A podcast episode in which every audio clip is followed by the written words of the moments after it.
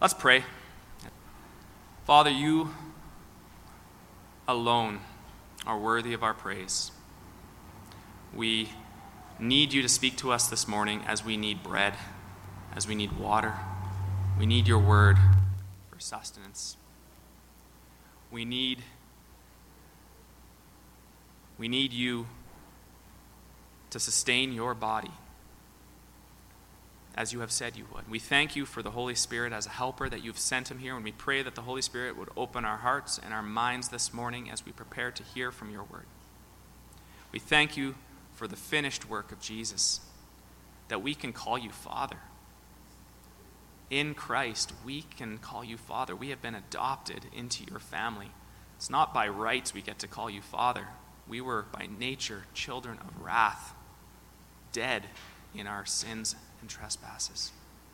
But in Christ we have been made alive, we have been declared righteous. We stand with all the rights of a firstborn son. Not, not due to our goodness, not due to our smarts, due to your work and your work alone. And for that, we want to rejoice. And our hope is in Christ's work alone. We pray that you would be here this morning, that you would bless the hearts and the minds of those listening, and that you would be with the children as they prepare to go off. Um, Ecclesiastes 1 All is vanity. The words of the preacher, the son of David, king in Jerusalem. Vanity of vanities, says the preacher. Vanity of vanities. All is vanity. What does man gain by all the toil at which he toils under the sun? A generation goes and a generation comes, but the earth remains forever. The sun rises and the sun goes down and hastens to the place where it rises. The wind blows to the south and goes around to the north. Around and around goes the wind, and on its circuits the wind returns. All streams run to the sea, but the sea is not full to the place where the stream flows, where they flow again. All things are full of weariness. A, a, man cannot utter it. The eye is not satisfied with seeing, nor the ear filled with hearing. What has been is what will be, and what has been done is what will be done. And there is nothing new under the sun. Is there a thing of which it is said, See, this is new? It has been already in the ages before us. There is no remembrance of former things, nor will there be any remembrance of later things yet to be among those who come after. I, the preacher, have been king over Israel and Jerusalem, and I applied my heart to seek and to search out by wisdom all that is done under heaven. It is an unhappy business that God has given to the children of man to be busy with. I have seen everything that is done under the sun, and behold, all is vanity and a striving after wind. This is the word of the Lord.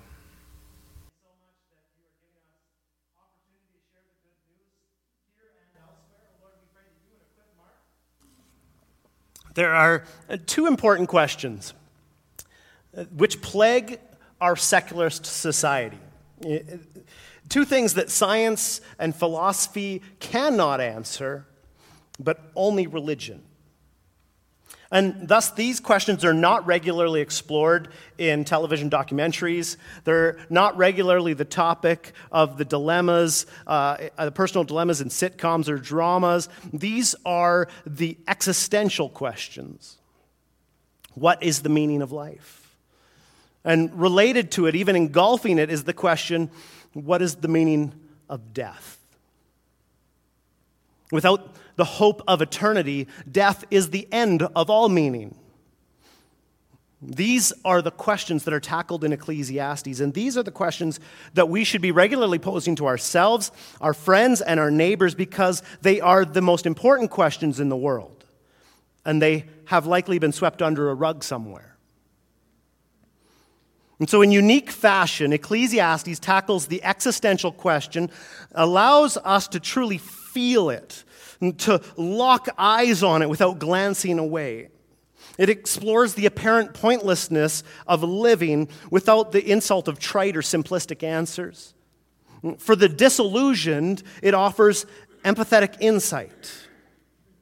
For those still full of hopeful naivety, it offers the bitter taste of reality.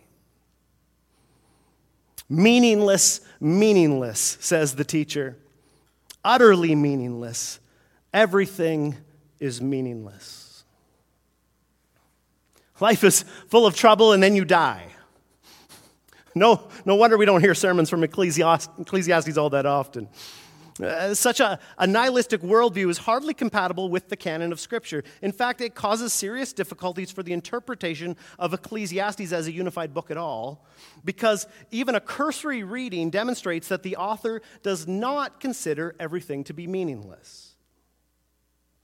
On the contrary, there are consistent recommendations for ways to know the goodness and joy of existence. And the whole purpose of this book is to teach the wisdom necessary to live according to God's commands. And so, this apparent paradox has spawned all sorts of various hypotheses about the authorship of Ecclesiastes. Mark mentioned one of them. Some suggest that, that during the course of his argument, the preacher often quotes opinions that he himself does not agree with. And so, meaningless, meaningless is the nihilistic worldview, and then the author is going to refute that in the book. That's one idea. The issue with this theory is that there is no consistent evidence or satisfactory criteria for identifying the wisdom of the preacher to distinguish it from the thoughts which he supposedly disagrees with. And so, we, in the end, we are left with our own wisdom. We whatever we came to with the book in the first place. If we don't know which were the words of the preacher and which are the quotes, then we just get to pick and choose which things we think are good things and which things we think are bad things, and we say the bad things are quotes. It ultimately takes away the authority of Scripture. Another suggestion is that there are two authors. Now, there is nothing at all wrong with suggesting multiple authors for one book of the Bible. In some books, it's actually made quite apparent that there are more than one author. But in this theory, there is a cynic, as Mark mentioned, who writes the earlier material, which is rife with error. And then a later author who writes an introduction and an ending in order to kind of neutralize all the most troubling aspects of this earlier philosopher. And so we are left trying to discern what is the preacher's theology and which is the theology of the frame narrator and the editor. Our approach to this book is going to be quite different. I am going to suggest that there is no problem at all with what the book of Ecclesiastes teaches. That it is God-breathed scripture, 2 Timothy 3:16, and is therefore entirely profitable for teaching, for reproof, for correction, and for training in righteousness. So Ian Provan writes, "We must always consider the possibility when we encounter a difficult biblical book that the problem lies not with the book but with ourselves." The difficulty may be that the book speaks truly about reality while we are devoted to illusions. The difficulty may be that we are not too keen to embrace the truth, but prefer to embrace half truths or lies. Whenever we come to Scripture, we must submit ourselves to it, allowing it to form us, not the other way around. If we press Scripture, forcing it to fit our thoughts, fallen and feeble minds have become the authority over us rather than the inspired words of God. And so, that said, some of the difficulty in Ecclesiastes can be solved with a better understanding of its most frequent terms. The, the main term here, the Hebrew word hevel, which is unfortunately translated meaningless in the NIV, or vanity in our ESV, literally means vapor. It is the word for vapor. And the term can be used to describe steam, breath, smoke, mist, any other suspensions of diffused matter in the air, which keeps it from being completely transparent. And so, vapor is not meaningless, it is fleeting. This is the meaning of vanity in King James English, and it was an appropriate translation. But now, this translation also is problematic because today, vanity is primarily used in reference to self pride. And so the author is not saying that everything is meaningless or that everything is full of pride, but that all of life is fleeting. It's mist, vapor, hevel.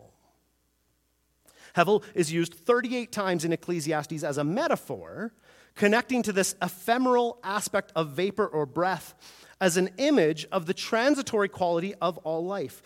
As with any metaphor, there are some ways in which it is appropriate uh, and others in which it isn't. All life is transient, like vapor, but all life isn't wet like vapor. You see, so uh, whenever we have a metaphor, some of the things are appropriate, some of them not. You can't push the metaphor too far. Meaningless, then, that they have in the NIV is something of an overinterpretation. The Hevel quality of life can make it meaningless, vain, or futile, but exactly because it is frail and fleeting like a breath. And so we could translate verse 2 uh, various ways along this line the merest of breaths, says the preacher, the thinnest of vapors. Everything is smoke. It's not that Hevel can never mean meaningless, futility, or frustration, but that those words are reading a lot more into the metaphor than is totally appropriate here. So, Hevel is used elsewhere in Scripture to describe the ephemeral quality of life. Consider Psalm 39 5. Behold, you have made my days a few handbreadths, and my lifetime is nothing before you.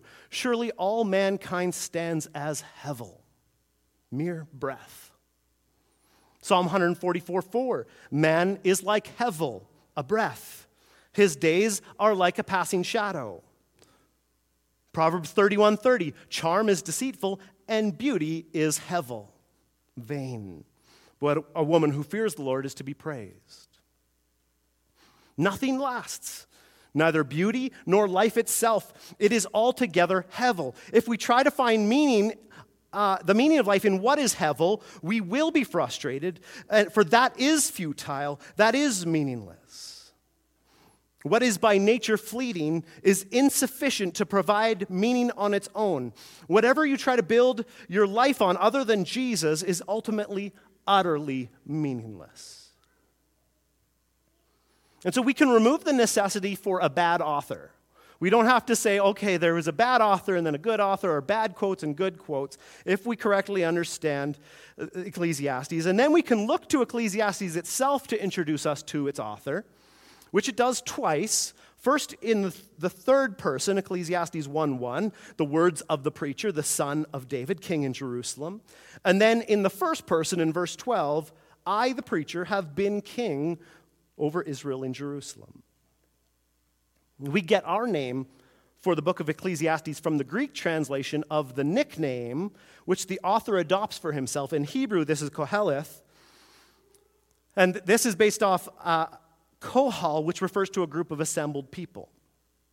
So, this word uh, assembly, which it, incidentally is the same word as the New Testament word for church, all through the Old Testament in the Greek, it's the same word for church when Israel gathers.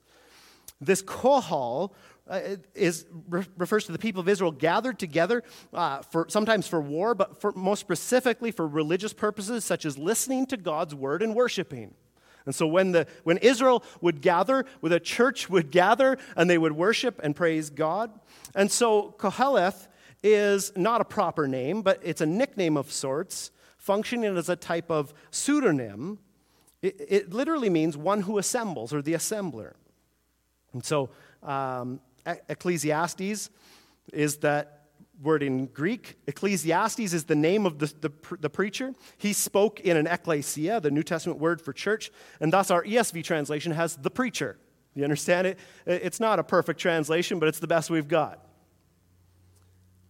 Traditionally, Koheleth has been taken as a pseudonym for Solomon. Who else was the son of David, king in Jerusalem? And king Solomon had been granted by God a wise and discerning mind, along with both great riches and honor in 1 Kings chapter 3. But rather than continuing to trust God for wisdom, Solomon turned to his own way in 1 Kings 11 and oppressed and enslaved his own people amassing great wealth in vast sums of gold and silver, military strength purchased from Egypt in the form of many horses and chariots, and establishing peace with all of his pagan neighbors by intermarriage, taking 700 princesses as wives, as well as 300 other women as well. He did everything to the letter that God commanded in Deuteronomy 17 that a king in Israel must not do. Deuteronomy 17, 16, only he must not acquire many horses for himself, or cause the people to return to Egypt in order to acquire many horses, since the Lord has said to you, You shall never return that way again. And he shall not acquire many wives for himself, lest his heart turn away, nor shall he acquire for himself excessive silver and gold. So we see that the commands that God had given a king, Solomon, though he was given great wisdom by God, at the end of his life has completely rebelled and does all to the letter exactly what God had commanded him not to do. Solomon did all of these and more, but he became a catchword in Israel for wealth and wisdom. Who besides Solomon could claim to have enjoyed all the world has to offer and yet found it unsatisfying. For me, it's like when Jim Carrey said that everyone ought to be rich so that they could know that it doesn't make you happy. Solomon uniquely was positioned as the world's wealthiest and wisest man to say, hey, look, I've searched everything out, I've tried everything out, and it did not satisfy, which is one of the main messages of Ecclesiastes. Now, it doesn't matter a great deal, and you don't have to agree with me on this, but the author makes it clear that he is not actually Solomon. Proverbs and Song of Solomon both clearly identify Solomon as the author, but Ecclesiastes alludes to Solomon while the author actually writes under the pseudonym Koheleth. So he begins by writing of what Solomon would say in his wisdom about the state of things, and then in verse 12 moves into the first person voice of the preacher, while once again letting us know that he isn't really Solomon by saying, I have been king over Israel and Jerusalem. That is past tense. It can be translated, I was formerly king over Israel. And so, without any deception of any kind, the author is letting us know that he is assuming identification with Solomon, who was king in Israel until his death, as though Solomon himself were writing from beyond the grave. And Solomon was uniquely positioned as the wisest and richest man to have ever lived. If he could not find meaning in the things of the world, who could?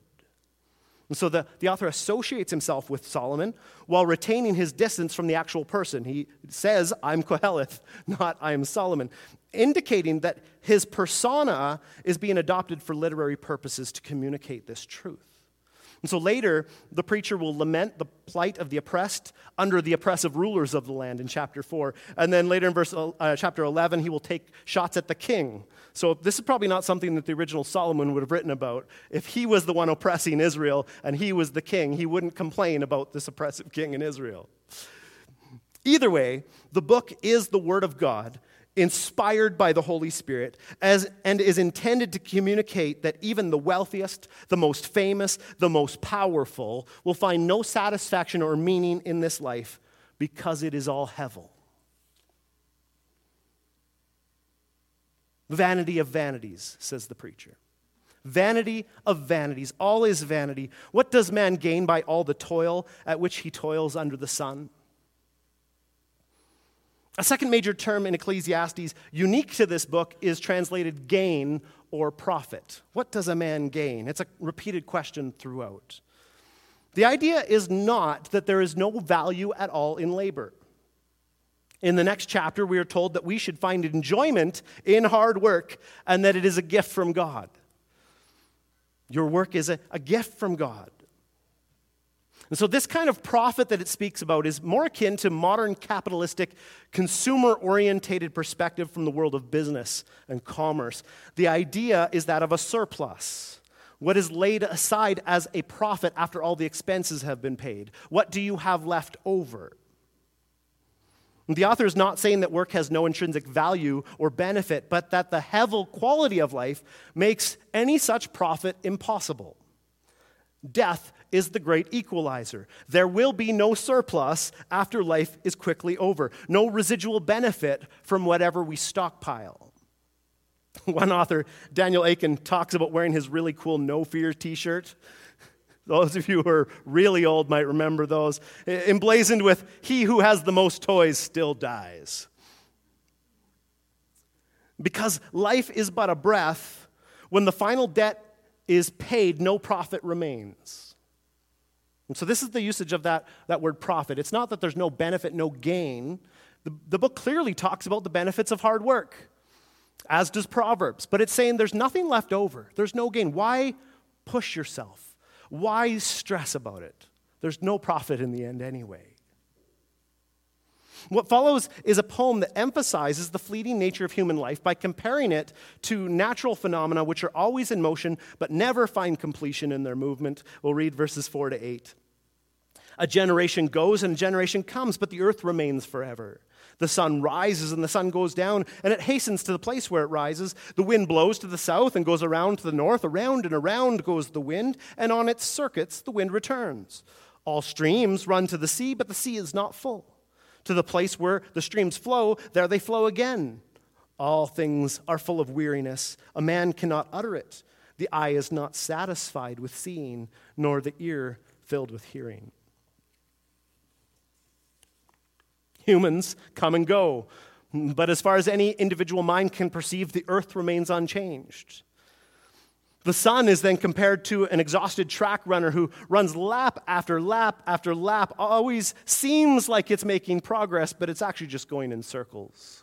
Uh, we know the sun's not actually the one going in circles. We're circling the sun. It's phenomenological. This is the way they saw it in their day. Likewise, the wind also just gusts in circles. Lots of activity, but nothing changes. Nothing is completed.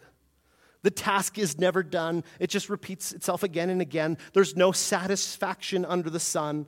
The universe is trapped in a meaningless cycle uh, that never ultimately accomplishes anything. And human experience as a whole mirrors this. The sink full of dishes you just washed is full again. The laundry basket, once again overflowing with clothes. The lawn, it just keeps growing. You mow it, it grows. You mow it, it grows. Uh, another day of work melds into all the others in a seemingly endless passage of time. Just as the sea is never full, no matter that every river and stream constantly hastens to fill it, so our lives are never full, never satisfied. This is why the Solomon persona is so important to Ecclesiastes because more money, more fame, more sexual partners, more power, and bigger houses would never fill this void. And to this, the wealthy king can testify. In this, life is connected to the second use of hevel in Scripture. This word is also often used in the Bible in connection with idols. In fact, the ESV translates Hevel as false gods in Jeremiah 14 22.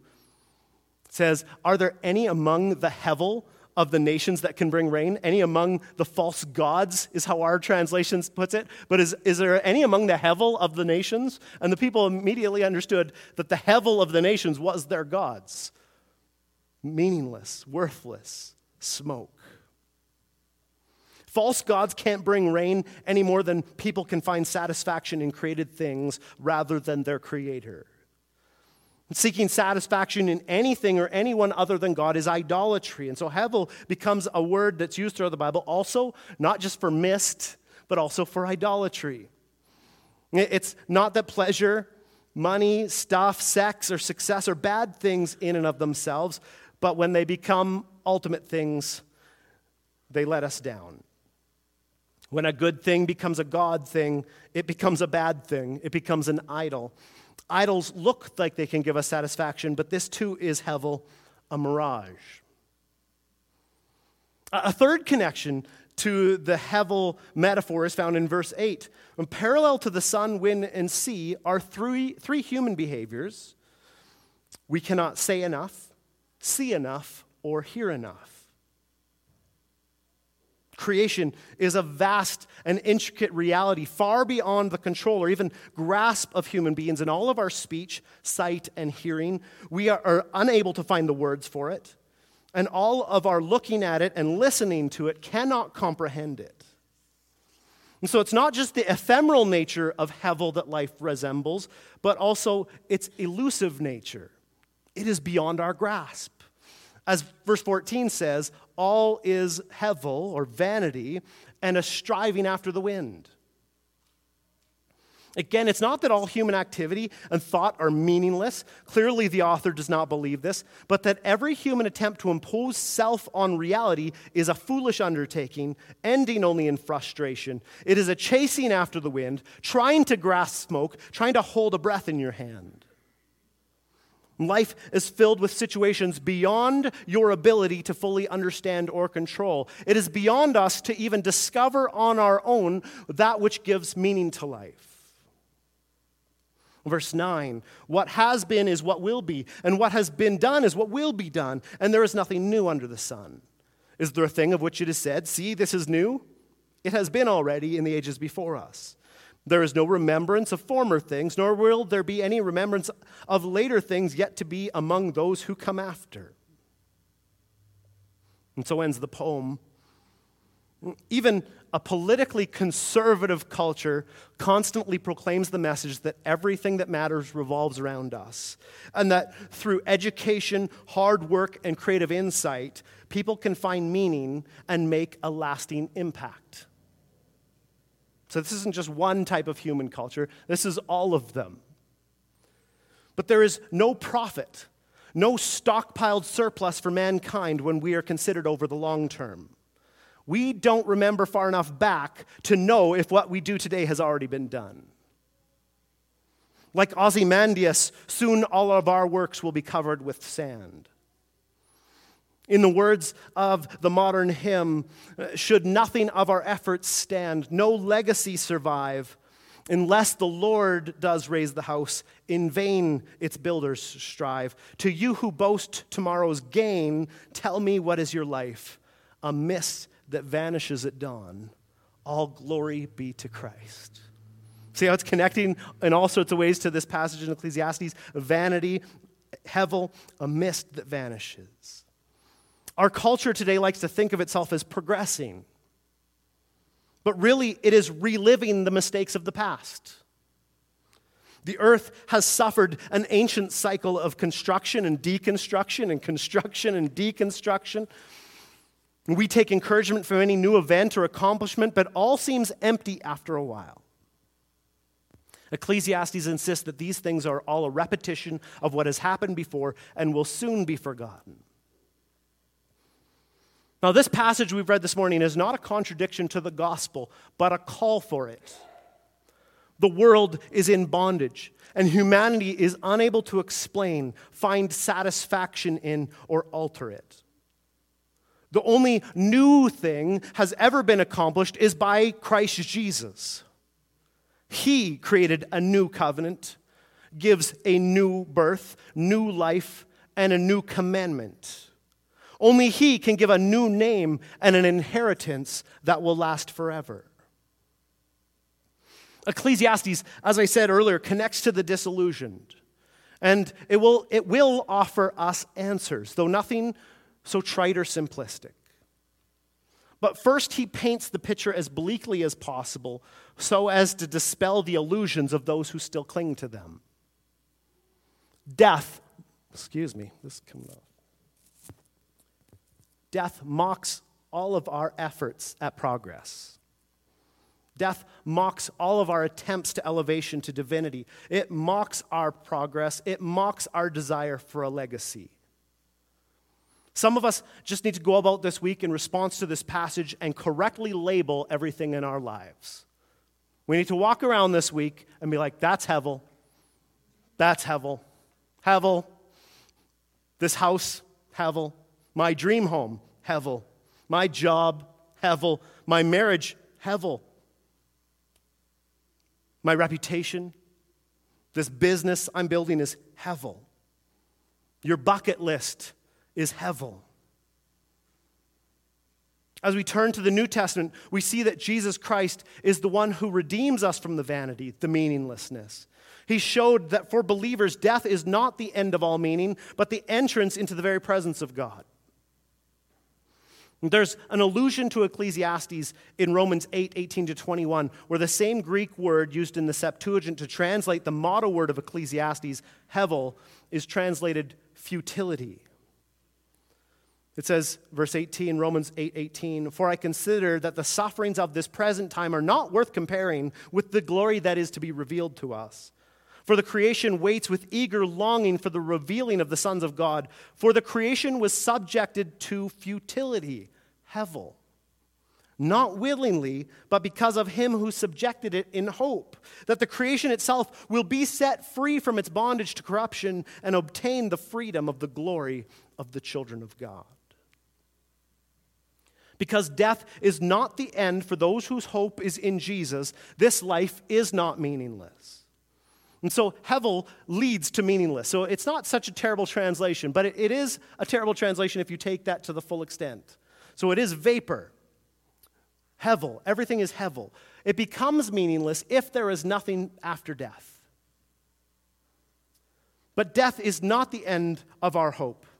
The treasures of this world are Hevel fleeting by nature, soon to be destroyed, but we have an eternal treasure awaiting us in heaven, Matthew 6 19, on the other side of death. Though all are eventually forgotten in this life under the sun, there is great hope in Christ. Not one of God's children is forgotten. Those who have entered into a living relationship with God through his Son, Jesus Christ, will know that their names are written in the book of life and engraved upon the palms of his hands.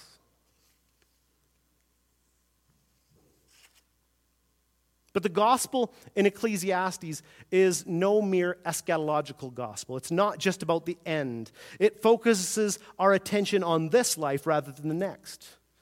And so it contributes to the correction of an all too frequent imbalance throughout the ages in Christian thinking, which has sometimes presented Christianity as more of a matter of waiting than a matter of living. And so, while our ultimate hope is in life after death, that life after death makes it so everything we do in this hevel life still matters. And so that is what the author is trying to get across through Ecclesiastes. Teach us something of how to live this life.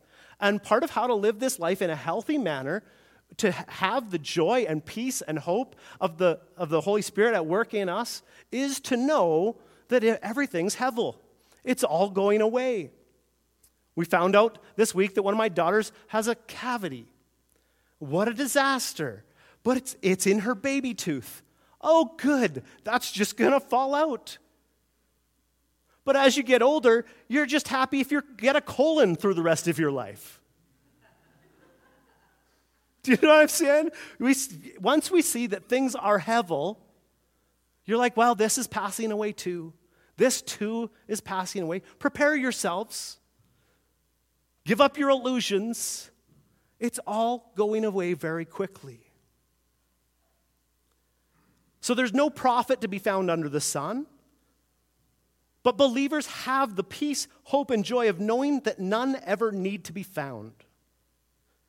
To pursue profit is pointless, but there is no need for the pursuit. There is sufficient reward in life itself if it is received as a gift from God and lived well. We know that Christ has already obtained our reward. All the profit that we hope to have in the life to come is not from anything that we've done. In fact, Ecclesiastes will tell us over and over again that all of our labors, we should enjoy them. They provide food for our families, and we should enjoy our food as well, but they don't produce any profit. Only the new labor of Christ in his new covenant has secured an eternal profit for us. In the end, it is this life lived knowing that all is hevel, the peace and hope and joy of knowing that that doesn't matter. And in the end, this is the behavior that Ecclesiastes calls us to. Ecclesiastes 12:3.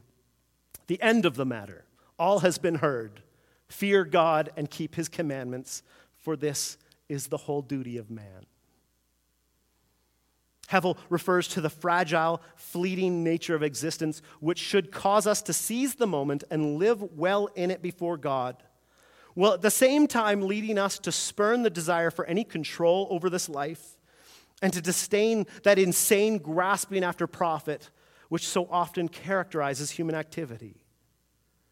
Contentment and satisfaction never comes to those who are caught up in this cycle. But when we truly comprehend the fleeting, hevel nature of this world, we can enjoy all the good things God has granted us without frustration and without the futility of grasping. Let's pray. Father, we thank you so much for your mighty word. It is powerful to accomplish change in us. What you send your word out to do, it perfectly accomplishes the mission that you have sent it upon. Father, I pray that your word would accomplish in us sanctification. I pray that as we come to this book, Ecclesiastes, rarely preached through because of its concerns, Lord, we would truly see the vapor like way of life. That all things are coming to an end and that we would not hold tightly to them, nor grasp for them, but that we would enjoy the little things. Like when we go camping and I don't have any of my comfortable places to sit or any of my comfortable things to do, we still enjoy it because it's such a temporary time. Lord, I pray that our time in this life would be lived fruitfully, pursuing your purposes, seeking your kingdom rather than the treasures of this earth. Not because we don't know how to value those things or are poor stewards, but because we know they are so temporary. And so, in our temporary homes, wearing our temporary clothes, in our temporary families, I pray that we would honor you in everything we do, enjoying those things to the fullness that you have called us to, seeing the way in which they point us to you. For while we have this taste test, this appetizer of some good things, they are all meant to point us to the satisfaction that can be found only in our Creator. And so, Lord, I pray for a dramatic reorientation of our lives, a dramatic reorientation of our ambitions.